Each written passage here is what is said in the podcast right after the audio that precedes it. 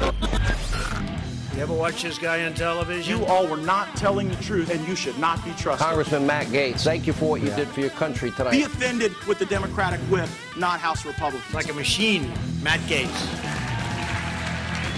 Welcome to Hot Takes. I'm Congressman Matt Gaetz. Let's talk about the news. The Los Angeles Dodgers are World Series champions, defeating the Tampa Bay Rays in the sixth game of the World Series. Justin Turner, one of the good players for the Dodgers, actually had to get pulled in the game as a result of coronavirus. They prevail 3 1. And I just can't help but take note that the state of California is kind of owning the state of Florida in sports in finals series. I mean, you've got the Dodgers beating the Rays in baseball, and then in basketball, it was LeBron's Lakers over the Miami Heat team that I cheer for. So I guess Florida will just have to settle for being the best state for business, the best state for public safety, the best state for taxes. Our beaches are better, but it does look like the Golden State has our number when it comes to final sports series. Congratulations to the Los Angeles Dodgers. Wow. The Tucker Carlson interview with Tony Bobulinski is setting the political world ablaze, detailing the scandals not just between the Biden family and foreign businesses and the Chinese Communist Party, but Joe Biden himself, specifically Joe Biden. Listen to Tony Bobulinski talk about his first meeting with the vice president. So this was at night. The president, vice president, just flown across the country. He's an older man. He's got work to do. Correct. But they carved out a piece of his schedule for you to meet with him. Why? Why would they do that? Um, because they were sort of wining and dining me and presenting the strength of the Biden family uh, to get me more engaged and want to take on the CEO role uh, and you know um, develop Sinohawk both in the United States and around the world in partnership with uh, CEFC. And uh, I, as you can imagine, I've been asked uh, by 100 people over the last month, you know, why would you be meeting with Joe Biden? And I sort of turned the question around to the people that asked me, why at 1038 on the night of May 2nd would Joe Biden take time out of his schedule to sit down with me in a dark bar at the Beverly Hilton, sort of positioned behind a column so people couldn't see us, to have a discussion about his family and my family and uh, business at a very high level uh, where Jim Biden sat and Hunter Biden participated in. The former vice president has said he had no knowledge whatsoever of his son's business dealings and was not involved in them at all. But this sounds like direct involvement in them. Yeah, that's a blatant lie. When he states that, that is a blatant lie. Obviously, the world's aware that I attended the uh, debate last Thursday, and uh, in that debate, he made a specific statement around questions around this from the president. And uh, I'll be honest with you, I uh, almost stood up and screamed liar and walked out because I was shocked um, that after four days or five days that they prepped for this, that the Biden family is taking that position to the world. Bobulinski also plays a phone call between himself and Rob Walker. Rob Walker is a key figure in this story as the face of Biden's family business dealings, saying the Bidens should come clean or Bobulinski would go public. Take a listen. The Biden family knew that you're going public with this. And you spoke to Rob Walker about it. Again, the, the self described Biden family representative, and Biden family, the meaning Joe Biden as well. What was his response when you let him know that you were going public with this? Uh, trying to coach me, trying to sort of say, hey, we don't want to do that. We don't want, you know, press trucks out in front of our house. I'm going to have to move. Uh, I could lose my job. Um, and uh, all that, um, you know, I'm not trying to cause any harm to anyone in this situation, right. let alone Rob Walker and his family, James Gilliar and uh, and his family. Um, but basically, Rob's position was, if you go on record with all these facts, you'll bury all of us. If he doesn't come out on record, I am uh, providing the facts. Tony, you're just going to just bury all of us, man. What was your response to that? Um, I was focused on pushing these guys to do the right thing, to demonstrate an ounce of integrity in front of the American people. They all know the facts. I live the facts. And luckily for the American people, all the facts are extremely well documented. Tony Bobulinski identified the fact that it was not a desire to make money or get notoriety that brought him to this moment. It was his patriotism and his desire to clear his name. Take a listen. And I had to go on the record. Last weekend, I was in Virginia. Uh, Sally, my sister-in-law, passed away at around, I think, 6:38 Saturday morning. That's the wife of my brother, who spent 28 years serving this country as a naval flight officer and just retired. So you can imagine me dealing with that and the tragedy of that. When I saw Adam Schiff go on record talking about Russian disinformation after this email had been posted online by the New York Post. And remember, that email was to me from James Gilliar, right? It wasn't, you know, I wasn't blind carboned or CC'd on that. It was to me stating that I was going to be the CEO of this enterprise. Um, I had, uh, I was at the end of my rope. And so I called Rob Walker and I told him that if that statement isn't retracted by Adam, or, uh, Congressman Schiff by midnight on Sunday, that I was going on record and I was disclosing all the facts to the American government, to the American citizen, and the world.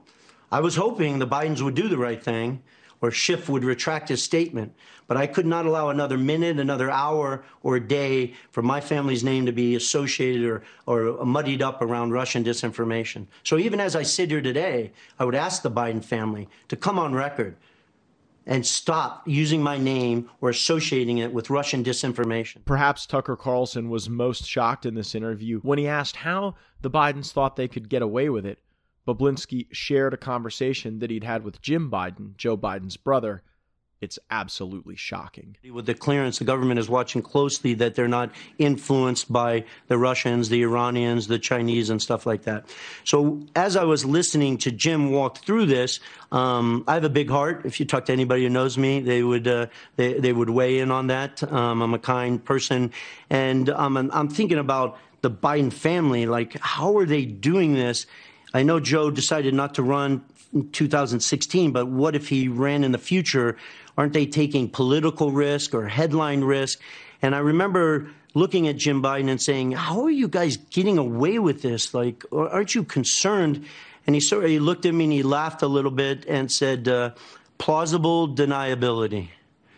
He said that out loud? Ah, yes. He said it directly to me, one on one in a cabana at the Peninsula Hotel after about a you know hour and a half, two hour meeting, with me asking out of concern how are you guys doing this? Aren't you concerned that you're going to put your brother's, you know, future presidential campaign at risk? Um, you know, the Chinese, the stuff that you guys have been doing already in 2015 and 2016 around the world.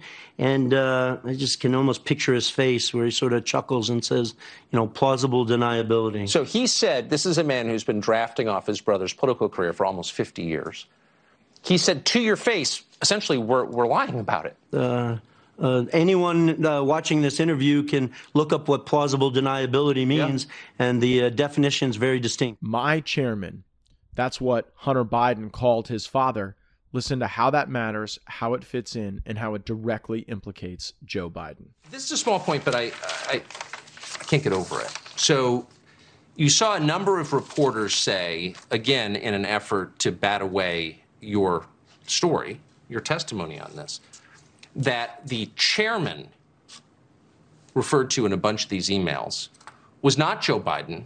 It was, in fact, the government of China. When you see people refer to the chairman thinks this, the chairman thinks that, they're talking about China and not Joe Biden. So I want to put up on the screen. Here is a text message you received from Hunter Biden to you.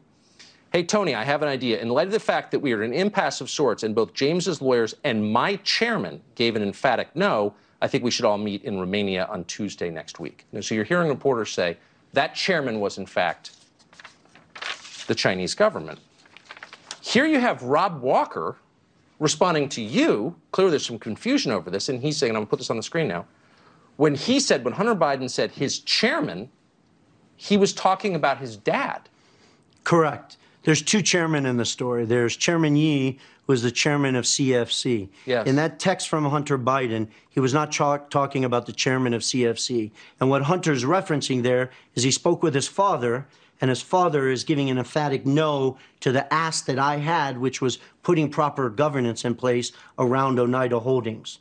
So Joe Biden is vetoing your plan for putting stricter governance in the company. I mean, and, and it's it's right here in the emails. Yeah, Tucker, I want to be very careful in front of the American people.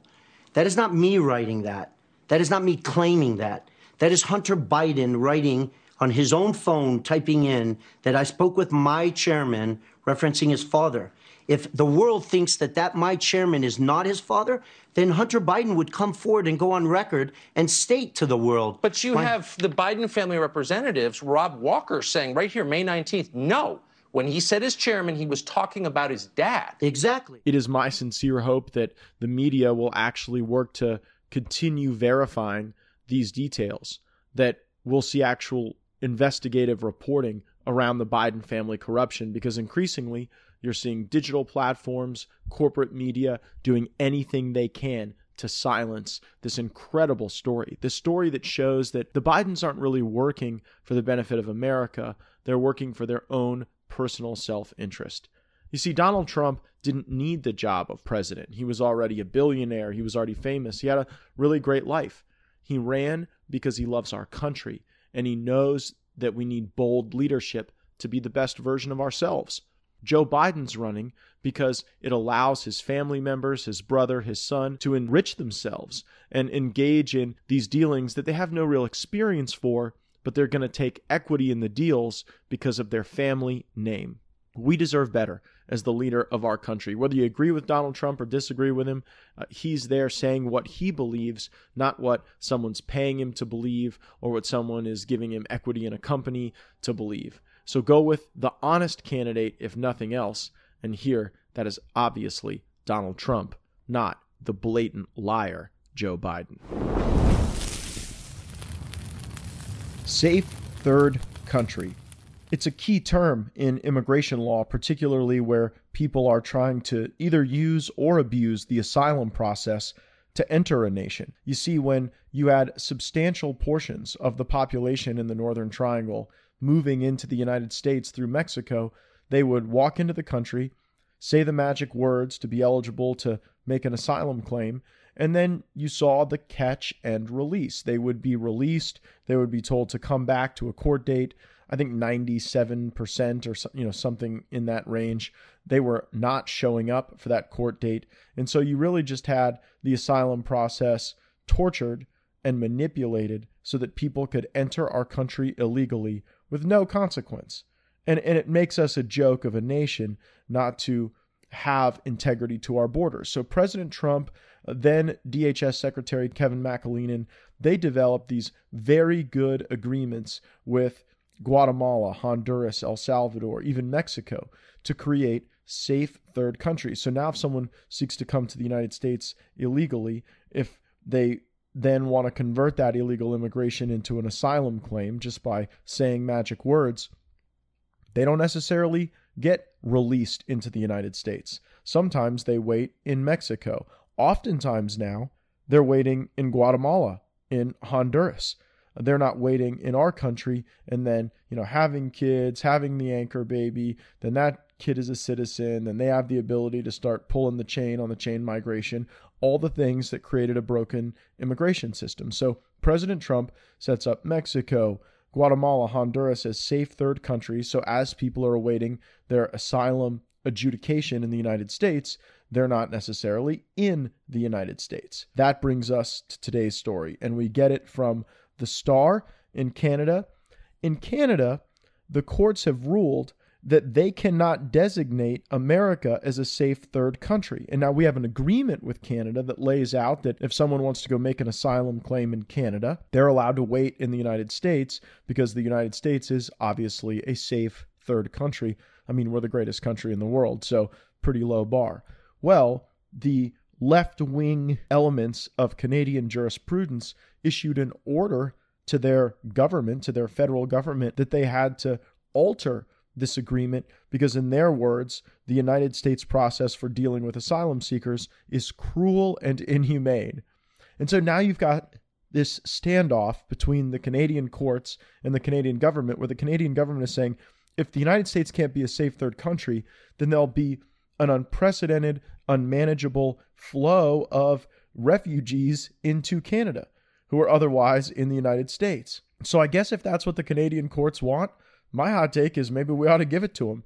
The the elected representatives of the people don't want this, but the courts do. Interesting. We'll see if Canada thinks enough of the United States to leave us as a safe third country, or hey, if they want to delist us, I feel like Brer Rabbit, throw us in that briar patch. Then instead of those asylum seekers and refugees waiting in the United States, we'll send them north to Canada. Mark Zuckerberg, Jack Dorsey, and Sundar Pichai were virtually testifying today before the Senate Commerce Committee, a fiery exchange between Dorsey and Senator Ted Cruz. Take a listen. Did Twitter block the distribution of the New York Times' story a few weeks ago that purported to be based on copies of President Trump's tax returns? We didn't find that a violation of our terms of service and this policy in particular because it was reporting about the material. It wasn't distributing oh, the material. Okay, well, that's actually not true. They, they posted what they purported to be original source materials, and federal law, federal statute makes it a crime, a federal felony to distribute someone's tax returns against their knowledge. So that material was based on something that was distributed in violation of federal law, and yet Twitter gleefully allowed people to circulate that. But when the article was critical of Joe Biden, Twitter engaged in rampant uh, censorship and silencing. And again, we recognized errors in that policy. We we changed it within 24 hours. This is this is. But you're still blocking the New York Post. You haven't changed it. We have changed it. They can log into their account, delete the original tweet. Uh, that was you forced the Politico reporter to take down his post about the New York Post as well. Is that correct? Within that 24-hour period, yes. But we, you know, as the policy has changed, anyone can tweet. So the Twitter takes the view you can censor the New York Post, you can censor Politico, presumably you can censor the New York Times or any other media outlet. Mr. Dorsey, who the hell elected you and put you in charge of what the media are allowed to report and what the American people are allowed to hear? And why do you persist in behaving as a Democratic super PAC, silencing views to the contrary of your political beliefs? Let, us give uh, Mr. Dorsey uh, uh, a few seconds to answer that, and uh, then we'll have to conclude this this um, segment. Well, we're we're not doing that. Uh, and this is why I opened um, this hearing with calls for more transparency. We realize we need to earn trust more. We realize that more accountability is needed to show our intentions and to show the outcomes. Thank you, um, Senator. So I, I, hear the concerns and acknowledge them, but we want to fix it with more transparency. Perhaps more incredulous is this claim by Mark Zuckerberg. Take a listen. You can see why this lack of ideological diversity among the executives and employees of your company could be problematic and may be contributing to some of the distrust among conservatives and Republican users. And so I guess the question that I would ask is, and, and Mr. Zuckerberg, uh, my understanding is that the person that's in charge of election integrity and security at Facebook is a former uh, Joe Biden staffer. Um, is there someone that's closely associated with President Trump who's in the same sort of election integrity role at Facebook? And uh, what, how do you all respond to that argument that there isn't sufficient balance um, in terms of the, the political ideology or diversity in, in your companies?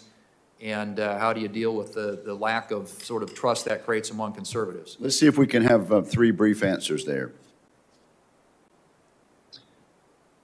Um, Senator, I think having balance is is valuable, and we, we try to do that. I'm I'm I'm not aware of the example that you say of, of someone in charge of the, the this process who worked for um, for for Biden in the past. So we can follow up on on that if that's if that's follow, right. Follow up on the record if, uh, for the rest of this answer, please, Mr. Zuckerberg. How does Mark Zuckerberg know that the people he's trusting are not linked to one of the major candidates for the presidency in this election.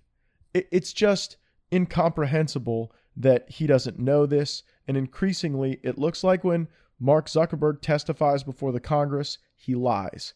He lied about the extent to which political bias impacted hiring and firing decisions. He's lying about not knowing that he's populating the Facebook content review team with people who are linked to Joe Biden. Shame on Mark Zuckerberg, but I'm glad the Republicans are at least doing something in the Senate to hold their feet to the fire. Personnel is policy, especially in the Trump administration, where President Trump is so willing to create this like very eclectic group of people around him with different types of experiences, sometimes not just Washington experiences. And, you know, the story that Allum Bokhari wrote about PPO director John McEntee is so important. Please make sure to read it. We're going to put it out on social media. And it walks through how, in the war on big tech, you may have seen circumstances in the past where more establishment people got those jobs and then were willing to protect big tech because they wanted jobs with big tech. But John McEntee at PPO is curating a group of people who can operationalize our war against those who would destroy free speech, who would enhance cancel culture, and who would believe that they are the sole arbiters of what is true, what is information, and what is misinformation. So uh, if you follow the appointment process, if you look at some of these key positions, you know, FCC, FEC are two that I think are very important, you'll see how the Trump team is now working better than ever before to ensure that the Trump agenda, that the Trump doctrine lives, not just in the lives where we encounter each other in person, but that it also lives to create free speech online. Thanks for listening to Hot Takes. I'm Congressman Matt Gaetz on assignment in Arizona, campaigning for the president tonight on my way to Tampa, where tomorrow I will connect with President Trump at a Make America Great Again rally with the great people of Tampa uh, and the Bay Area. So we'll have highlights from that for sure. Until then, do us a favor, give us a five star rating on Apple iTunes, and make sure you're subscribed so that you're with us each and every weekday for more hot takes.